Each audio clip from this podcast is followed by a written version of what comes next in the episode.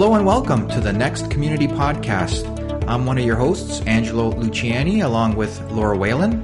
Hey guys, happy to be here. Dwayne Lessner. Hey guys, thanks for having me. And guest host, John Troyer. Hey now. Hey, how's it going? Thanks for having me, Angelo. Hey guys. Uh, Laura, can you share with the community what we have planned for this podcast? Sure. So, this is a weekly community podcast where we'll bring you insight and info related to web scale technologies like Nutanix.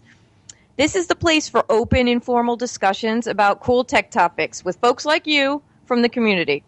So come on, join the conversation by jumping in on social using hashtag nextpodcast and reach out to us at community at nutanix.com when you're ready to be a future community guest. Thanks, Laura. So that's something we're, we're excited about. Uh, today we have a very special guest, Stu Miniman. Stu, hi. I'm honored to be your first guest, guys. Thanks so much for having me. Thanks for joining us today, Stu. We're really excited to have you. So, how this uh, podcast is going to play out, what we, are typically going to do is go into a few news items the, uh, for the week, the month, and then go right into an interview with uh, a special guest. So, today's news items, we thought we'd quickly chat about AWS reInvent conference that I, I believe is just finished. And I know Stu had the opportunity to be there. In fact, Stu's had a busy couple weeks. I think he's been at Dell World, uh, AWS.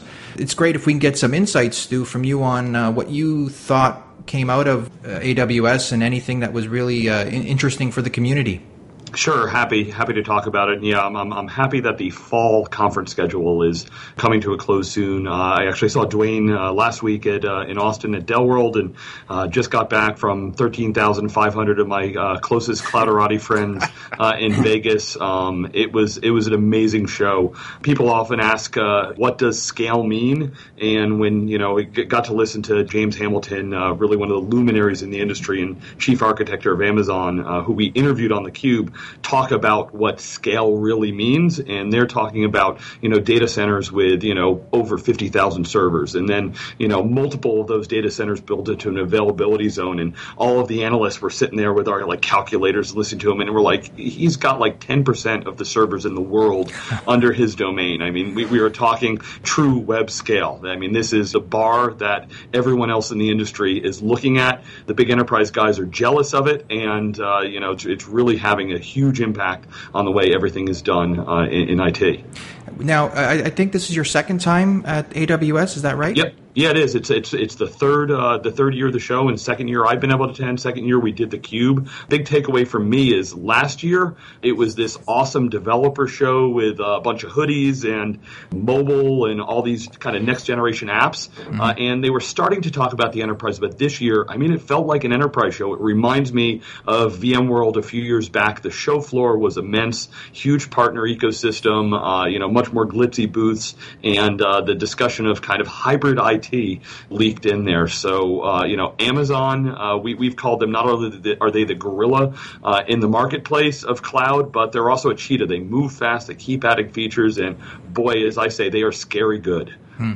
That's great. Attendance wise, any, any, numbers on how big um, it was this year? Yeah, they sold out. Thirteen thousand five hundred is the number they game, gave, and uh, I, I, can tell you, I've been at many conferences at the, the Venetian Sands Convention Center, uh, and this one was bigger than you know, kind of the HP, IBM, EMC ones that I've been to this year uh, at the same facility. Wow, that's that's impressive. What are your thoughts from the show about being Amazon wanting hybrid cloud, or they just kind of know they need to say it? Because it you you look at the the feed, which I basically gave up on because the the Amazon feed was so busy. There's like a slew of impressive things coming out, but I I don't get the feeling that they want to share. Well, yeah, it's an interesting. We, we, we have some debates uh, on the Twitters about what does hybrid mean, and to Amazon, hybrid is kind of the midway point, as that's there's sucking sound that's going to pull you to the public environment. So Amazon's not looking to own anything on premises, uh, but they're going to help you move more and more workloads there. But you know that they they were much more kind of moderated in their message. They said, you know, we're not going to own all the workloads immediately. There's lots of things that are going to live in many states, and you know, partners are going to own parts of the ecosystem. Uh, you know, there's things that you might keep in house for certain reasons. Uh, you, know, you know, if you talk about kind of the hybrid environment or what's public cloud versus private cloud, the CIA deal is one that got a lot of discussion points on. I actually got to listen to the CIO of the CIA, and uh, it was amazing to listen to him. Of course, we are not allowed to say anything about what he said, but after talking to lots of the Amazon executives, it's you know, well, isn't that a private cloud because you're taking kind of an Amazon solution, but you're putting it in the CIA's data center. And they say, no, no, no, it's, it's a public cloud. It's still all, all Amazon. So in some ways, we're, you know, back to fighting over definitional uh, pieces, but uh, it, it's definitely, uh, you know, move forward. It's, it's amazing to watch them move so fast. That's great. Good insights. Thanks, Stu. And if, if folks like to get some more information on, on the AWS uh, conference, you can always check out the Cube's uh, YouTube channel. They had great coverage at uh, Dell World and at AWS. So that was uh, really, really good. So thanks, Stu, for that. Yeah, great. And actually, the easy URL for everybody to find stuff, if they go to siliconangle.tv, is where we post them all up. And SiliconANGLE also has a YouTube channel uh, if you want to check those. Thanks. Oh, perfect. Thank you. Thanks for that. And our last news item is uh, Dell World finished up. Uh, I believe that was last week, and uh, Nutanix had some um, announcements around that as well, with partnering with Dell and delivering the XC series of hyperconverged. I know Dwayne was there at Dell World. Uh, you, you wish to share a little bit of um, what your takeaway was at from Dell World, Dwayne? I've never been to a Dell World. I think as a as a customer back in the day, I wanted to go, and it was just the the storage forum. But anyway, the show is it seemed pretty busy. I was at the the booth for a bit. We had uh, hands-on labs going on upstairs. There was uh, we had some gear parked in inside of the the data center area with a with a couple of booths. But I think in in general, just uh, you know working on the Nutanix side anyway, there's a variety of people that knew about Nutanix before. We definitely got some good shout outs uh, from uh, Michael Dell himself, uh, which obviously piqued interest. Um, but then there was the you know still the other range that maybe they haven't heard of us before, uh, and then kind of going through that route. But software definitely kind of in some of the the headlines there, so that was uh, good to see. Good, good.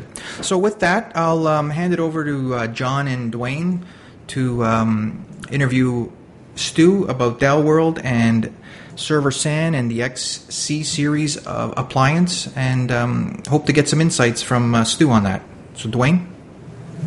Yeah, so Stu, you're basically you know the ground level on a, a lot of things on the at least on the trade show floor. You're talking to people low and high in organizations. So it's good to to get your feedback on these things. And I think you probably were the the person responsible for for coining the term uh, server SAN. What are uh, what are your thoughts coming out of um, Dell World anyway with you know the XC series for Nutanix versus the the rest of the large portfolio that that Dell has to that has today or is offering? Yeah, uh, great point, Dwayne, and happy to go into this. So, uh, server SAN's the term that uh, Wikibon came up with uh, earlier this year in 2014. Uh, David Floyer, my CTO, did the market forecast. I wrote the original definition, so probably the first place that people read about the term was from me. and it really was, you know, looking at the, the trends and where we think the, the whole kind of, you know, IT stack is going. every we, We've seen with the advent of Flash and the increase in what's been, been going on in server that storage is pulling closer to the compute. Uh, and uh, some people have called this the hyperconverged trend. Uh, we think that it is much more than just a convergence discussion of pulling these things together, the, these different pieces of the stack together. It's really a re-architecting of IT. Uh, scalability is quite important, and the simplicity of the options uh, quite important. Uh, from a Dell and Nutanix deal, one, one of the things that we found quite interesting is that it was the the storage team on the Dell side uh, that uh, initiated this deal was the, the primary driver behind what was going on. Uh, of course, Dell has uh, you know a very strong position in the server marketplace, uh, so it would be expected that they would want to get you know Dell gear in a bunch of environments. But it, it's really a testament to Dell understanding and believing in kind of the server SAN hyperconverged roadmap that they're working with the OEM with Nutanix, and they have a, a couple other solutions that they've got in their portfolio. Um, but Nutanix is definitely uh, you know a, a, key piece of where they're pushing in this space. Got a lot of attention to the show. Uh, we did a number of interviews uh, from uh, the, the, the, Dell people uh, and uh, you know your uh, Nutanix team as part of that show. So pretty exciting stuff. It's definitely some real good buzz and attention. I think just more more presence is is always good uh, in that market space, and it's growing quick too. I think there's definitely I've heard depending on who you talk to, they'll you know talk as server SAN as kind of a niche for for smaller markets, but from my perspective, what we see on our side, it's definitely it's across the board. I don't kind of goes to the scale comment. It doesn't scale doesn't mean necessarily size. I think it's more more agility and, and how you can use that to your advantage. Yeah, I, I, think you know we we've gotten a lot of feedback from when we put out our definition and where things are going, and uh, the the term disruptive gets used you know a little bit too often, but uh, it's okay if this is you know a smaller environment or maybe a little nichey at the beginning because those are the ones that tend to you know latch on and grow. Uh, as we look out into the future, uh, we see a lessening role of storage as a silo of itself, and the external storage array you know, eventually, you know, is mostly replaced by newer architectures uh, that really build, uh, you know, compute and storage and memory and all the software and management in a distributed architecture. Uh, I know the first time I met uh, Nutanix's CEO, uh, Dheeraj Pandey, I thought I would be talking about, uh, you know, yet another converged solution, you know, the Vblocks and FlexPods of the world, and we spent, you know, an hour talking about distributed architectures and how the, the future needs to be rewritten, and that that was something that was quite compelling uh, to myself and the audience that, that we listened to. And you, you go to a show like Amazon, uh, you go to, I was at DockerCon earlier this year. Um, most of the next generation architectures, you know, distributed is a given. So Nutanix plays into that, that theme quite well. Hey, Stu, I, I think you bring up something quite interesting that this isn't just a conversation around storage. Whereas I, I, thought it was interesting that you said, well, the storage team at Dell initiated some of the conversation here because they needed a component in their storage portfolio. But one of the interesting things that I gather is that the conversation, the sales conversation, and the requirements conversation that happens with folks like Nutanix is not necessarily with the server admin. Are, are you seeing that as well, Stu? That that this is a higher level re-architecting discussion or at least a virtualization or, or a, a more umbrella discussion rather than just talking to a, a server admin who needs to do a uh, sorry a storage admin who needs to do a refresh yeah, absolutely, and it's interesting. There's you know multiple passes to how you can start down uh, these solutions. Uh, Nutanix did a lot of VDI deployments in, the early days, and still does a lot of VDI, uh, and that was usually a really good project to start with because the the move from you know legacy desktop to virtual desktop requires a lot of changes to who owns it, who manages it, where do the components go, and therefore a new way of doing things. You know, I can put this in there and then say, "Oh, this works great. Maybe I can put other workloads uh, and work on top of it." And, and, actually, we, we did at Wikibon some research looking at uh, the, you know the Nutanix uh, solution with Dell uh, on the uh, the XC, and Dell has taken not only the Nutanix software and the Dell hardware, but they've go, gone completely up the stack. They include the hypervisor, they include the VDI broker. Uh, they give you a single source, single throat to choke, uh, and a single handshake for the whole deal. And you know, we really believe uh, that the further up the stack you go, uh, it's not linear; it's exponential. How much value that adds. Uh, you know, some would uh, say that Oracle locks you in too much, but you know, look, if you're running an Oracle application and only an Oracle application and you want that Oracle stack, you know that's pretty reliable. Of course, most people don't have just Oracle, so there's lots of other solutions that, that fit into that. And for a VDI solution, you know, Dell Nutanix, we thought that it was quite compelling. Uh, we, we've got some good statistics as to, uh, you know, not only the, the savings of the architecture and the amount of time, but even if you compared it to a white box solution, which gets lots of buzz and says, oh, why don't we get rid of all these labeled things and go to a white box? We, it's still uh, more economical to go, go, to this this new bundle that they've done together. So yeah, it's it's not. I guess back to your original question, John. It's not really a storage driven. It's a you know where do I want my IT to go? What's the value of what IT is doing? Uh, and uh, you know I need to get out of that siloed thinking hmm. the you know VDI is a kind of a pit hold for Nutanix. Definitely true early on, but I think a lot of that was kind of the the Trojan horse mentality. Um, you definitely needed new gear uh, for VDI, so that was kind of one way in. But I think the the research Wikibon did, I think it was like twenty two dollars a desktop per month was what they'd kind of figured out with the the details. But I think that you know at the end of the day, it's a VM, so you know depending on your specs, they kind of can move the needle and, and find your predictable cost point if, uh, yeah, it, it, right. Twenty-one dollars per month over a three-year period. It actually makes it, uh, you know, comparable to what you would find with cloud services. Everybody has been talking that you know, cloud is the race to zero, and it, it is the cheapest way to get in, in, into an environment and keep it an environment.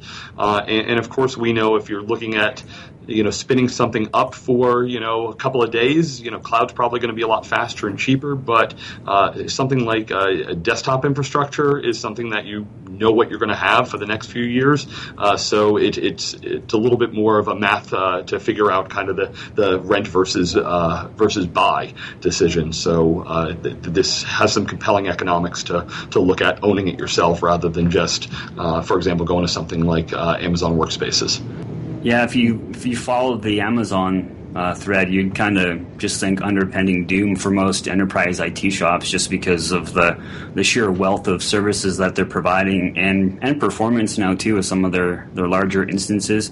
But I don't think it gets away from you know some workloads need to to live inside a inside of the enterprise. Um, Dwayne, I'm also seeing refuge stories about refugees, right? People who went full on public cloud and now are coming back because uh, often it's nice that they've transformed how their IT works, right? They've become a little more agile, but the, the monthly costs are eating them alive. So they're moving back. They're trying to apply the lessons they've learned back to a hybrid model or a private model. So again, those are kind of the, I don't know what you're seeing, Stu. Those are kind of the bigger folks that have run up huge bills and now are pulling back.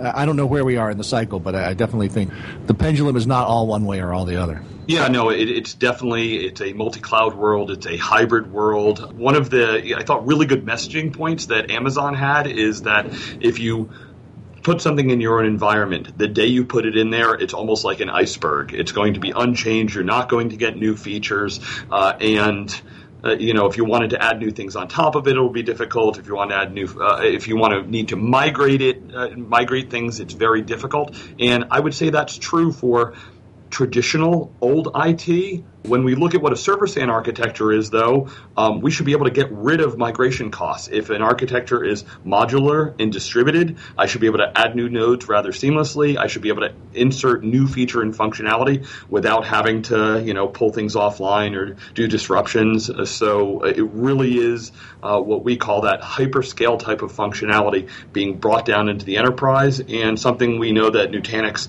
uh, you know, with with their web scale architecture is, is striving to be. Amen.